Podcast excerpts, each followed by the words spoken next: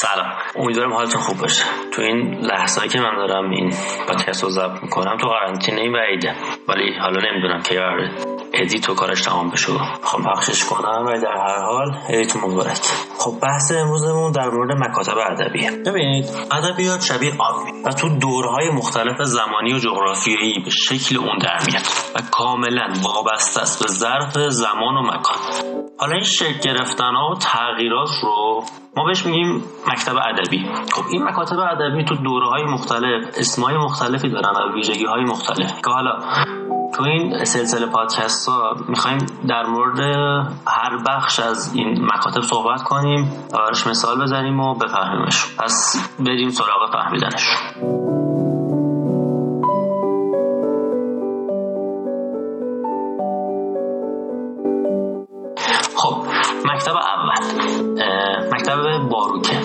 ببین باروک یعنی کلاسیک نبودن یعنی بی نظم بودن بی حد و مرز بودن و رعایت نکردن چارچوب ها. کلا نویسنده ها و هنرمندایی که وابسته بودن به بخش بورژوا و اشرافیگری ها ازش تبعیت می‌کردن. معروف ترین نویسنده هم ریشارد کراشو و مونتنیه که اینا خب تو این حوزه خیلی معروفن و یه جورایی آدمای بولد این مکتبن. ولی خب مهمترین تأثیری که این مکتب می‌ذاره چند صد سال بعد از اتفاق افتادش این دقیقا اواخر قرن 19 و اوایل قرن 20 رو مکتب های شبیه داداییسم و سورالیسم که حالا اکثر میشناسیمش از این مکتب کمک می‌گیرن و اصطلاح یاقیگری و گفتن چیز جدید رو شروع می‌کنن و عملا با استفاده از مکتب باروک روش می‌کنن. تابستان زمستان خواهد بود و بهار پاییز. هوا سنگین خواهد شد و سرب سبک. ماهیان را خواهند دید که در هوا سفر می کنند و لالهایی را که صدای بسیار زیبا دارند. آب آتش خواهد شد و آتش آب. بهتر است که گرفتار عشق تازه شوم. مرض شادی خواهد آورد و آسایش غم برف سیاه خواهد بود و خرگوش شجاع. شیر از خون خواهد ترسید. زمین نگیاه خواهد داشت و نه معدن. سنگ ها به خودی خود حرکت خواهند کرد. بهتر است که در عشقم تغییری روی دهد. این جویبار رو به بالا می رود. گاوی روی برج ناقوس رفته است. ماری کرکسی را می درد. آتش در درون یخ شعله می کشد. خورشید سیاه شده است.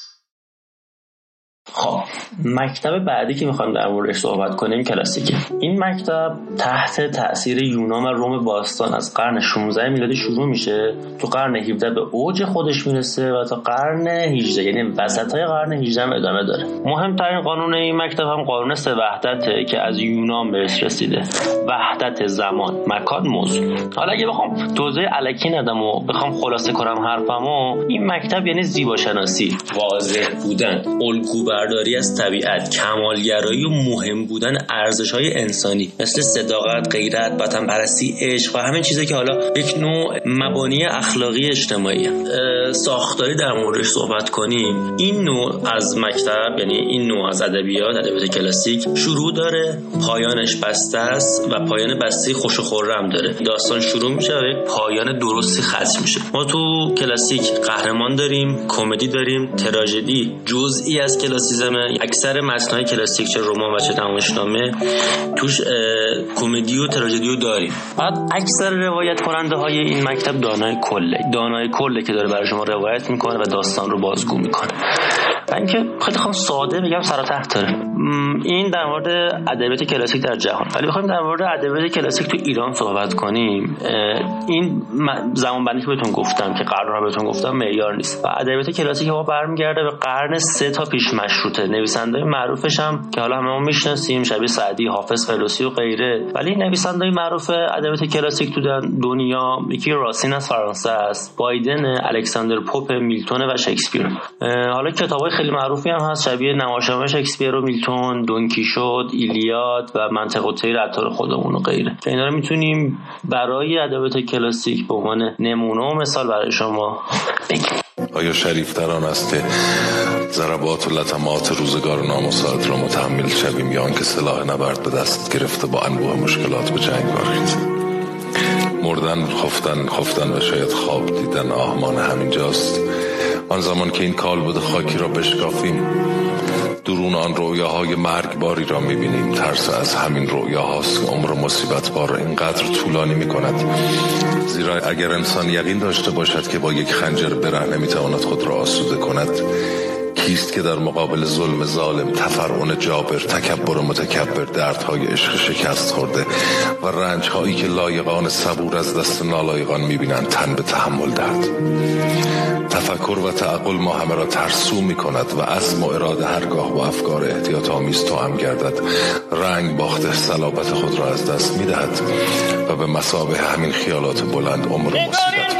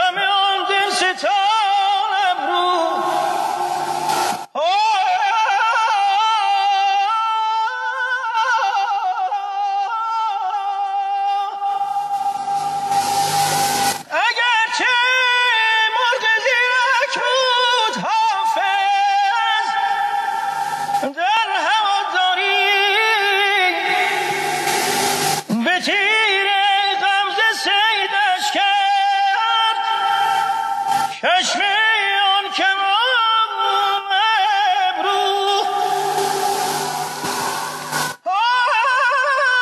در نهایت اینکه کلاسیک خوندن باعث میشه آدم یادش بمونه. هنوز تو این دنیا یه سری ارزش ها چقدر بودنشون مهمه و براشون جنگیدن می‌تونه برای آدم الهام بخش بشه. و اینکه حالا بحث همه اینا به کنار ادبیات کلاسیک برای هر ملت یعنی افتخار ملی و قنای فرهنگی اون کشور. و میشه بهش افتخار کرد دیگه.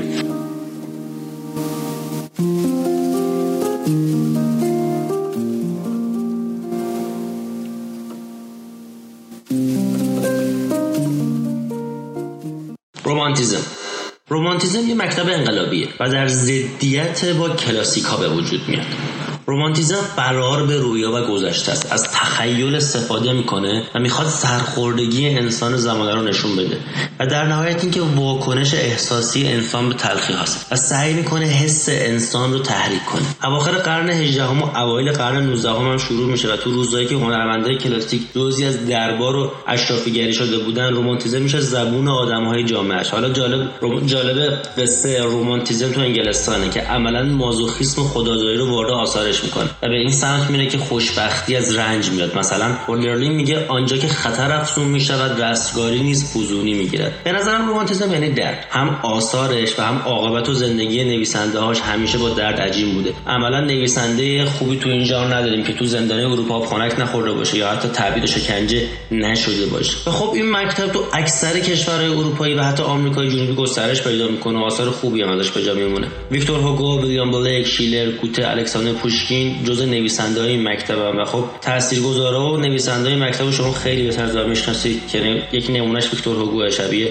مردی که میخندد بینوایانش گوش پشتش خب خیلی خفنن این ولی خب من جدای این آثار معروفی که همون می‌شناسیم خوندن شعرهای ویلیام بلیک رو به شدت بهتون پیشنهاد می‌کنم. چون سر تا سر حسه و خیلی خوب می‌تونه اون احساس رو بهتون منتقل کنه. ولی خب تو ایران رمانتیسم خیلی قبل از اروپا رواج داشته و گویا تو سبک شعر عراقی خودشون نشون میده. مثل آثار شهید بلخی و فروخی سیستانی. بعد ولی خب تو دوره معاصر هم رشد پیدا می‌کنه و یک جای اوج می‌گیره. نویسنده های معاصر و شعرهای معاصر هم میشن آدم های شبیه نیما فروغ و نادر نادرپور همین دیگه. حالا بریم آثارش رو هم بشنویم.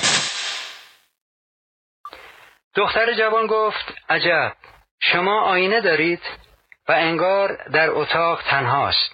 زمزمه کنان به خواندن قطع تصنیف های جلف و برگردانهایی از ترانه های شوخ پرداخت که صدای دورگه و تو حلقیش حالت شومی به آنها می‌داد. هیچ چیز حزنالودتر از دیدن دست و پا زدن یا به اصطلاح پروبال گشودن او در این اتاق با حرکات پرندهی که از روشنایی مسترب شود یا بال و پرش شکسته باشد نبود.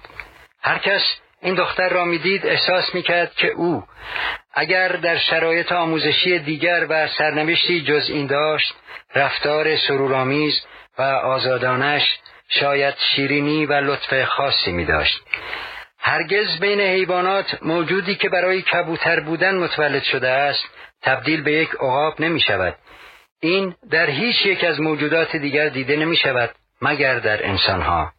ماریوس می و آن دختر را آزاد گذاشته بود تا هر کاری بکند.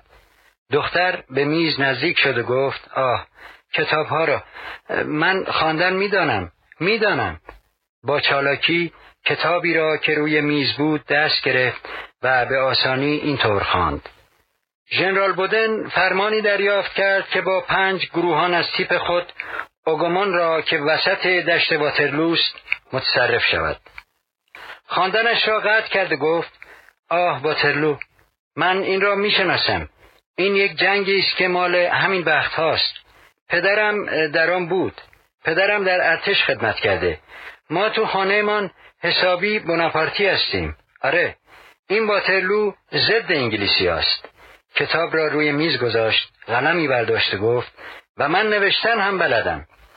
قلم را در مرکب فرو برد و به ماریوس رو کرد و گفت می‌خواهید ببینید؟ نگاه کنید. حالا یک کلمه می نویسم که ببینید.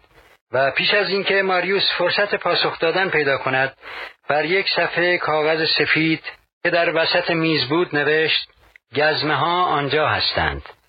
سپس قلم را روی میز انداخت و گفت در این نوشته غلط های املایی نیست می توانید نگاه کنید. من و خواهرم درس خانده ایم. ما همیشه مثل حالا که هستیم نبودیم. ما هنوز توی کارهای اینجا کلامش را برید و ساکت شد. مردمک چشمش را به ماریوس دوخت و به قهقه خندید و با آوازی که حاوی همه عذابهای خفه شده به دست انواع بیهیایی ها بود گفت به پس از چند لحظه با صدای بلند گفت آقا ماریوس آیا گاهی به تماشاخانه می روید؟ من می روم. من یک برادر کوچک دارم که با آرتیست ها دوست است و همیشه به هم بلیت می دهد. آنگاه به دقت به ماریوس نگاه کرد. زنی تنها در آستان فصلی سرد. در ابتدای درک هستی آلوده زمین و یأس ساده و غمناک آسمان و ناتوانی این دستهای سیمانی.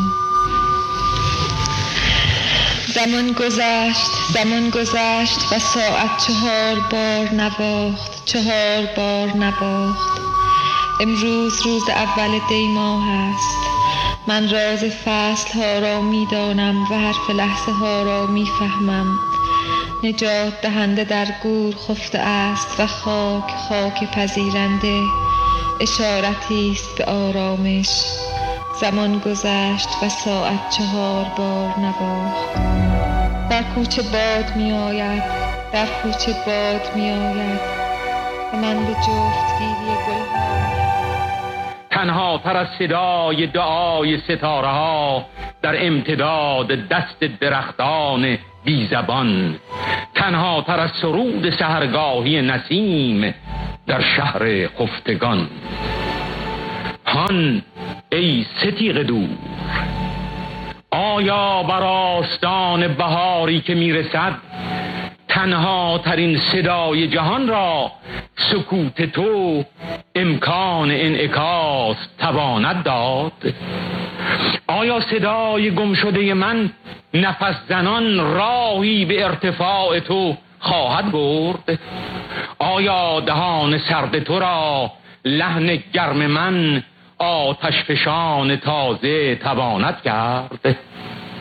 آهی خموش پاک ای چهره عبوس زمستانی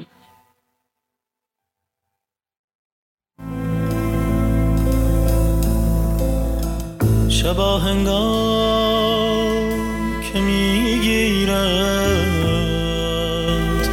بر شاخ تلاجن ساگه هنگ سیاهی.